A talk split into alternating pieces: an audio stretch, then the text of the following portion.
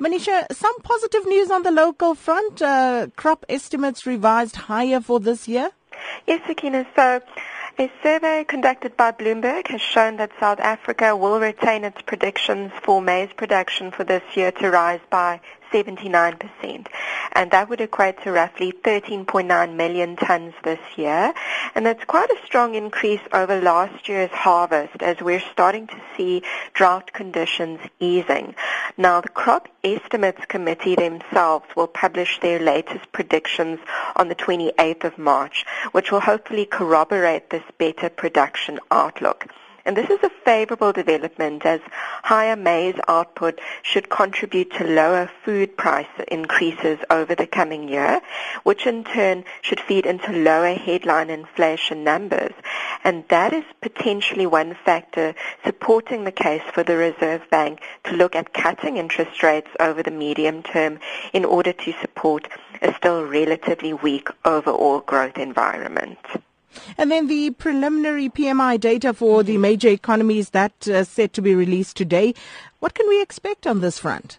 Yes, so the PMI, the PMI data, it draws some attention as it's the most recent data release that is received, and it's seen as a forward-looking gauge for where growth risks lie.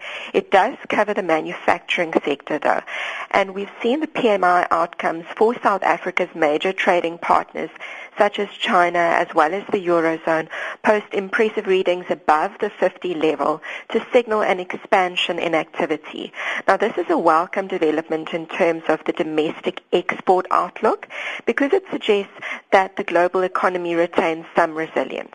But going forward, we would keep an eye out on whether factors like concerns surrounding the Brexit procedure, as well as more protectionist talk out of the US and political concerns in the euro area as well, if they start to all derail this positive momentum.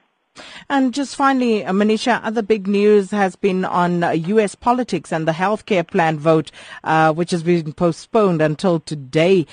What is there to keep an eye on there? Mm, yes, Sakina. So that's it's a bit of a baffling one. That very controversial healthcare reform or AHCA vote was postponed yesterday. Uh, there still appear to be some dissenters within the GOP who are holding out for more concessions from President Trump. So no agreement was made, and the latest vote on timing is that a vote is planned for this afternoon, although there are also some indications that it could be pushed to Monday at the latest. Now, Trump's proposed Healthcare Act was supposed to have been his first legislative victory by replacing Obamacare.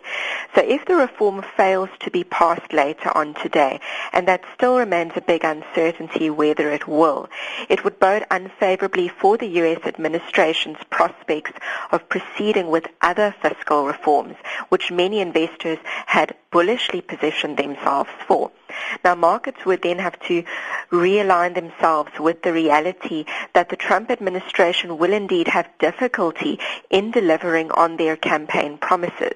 And for equity markets in particular, these were buoyed by the prospect of further fiscal stimulus at a time when the Fed themselves is looking to tighten policy on the monetary front.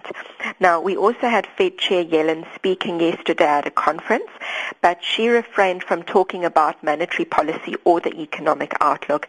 But we're definitely aware that the Fed does intend to reduce the amount of monetary accommodation in the system. And there is some speculation during the rounds that we are progressing towards the point where Trump will take issue with the Fed and that a full-blown policy tussle will emerge, so to speak. So that's also something to keep an eye on.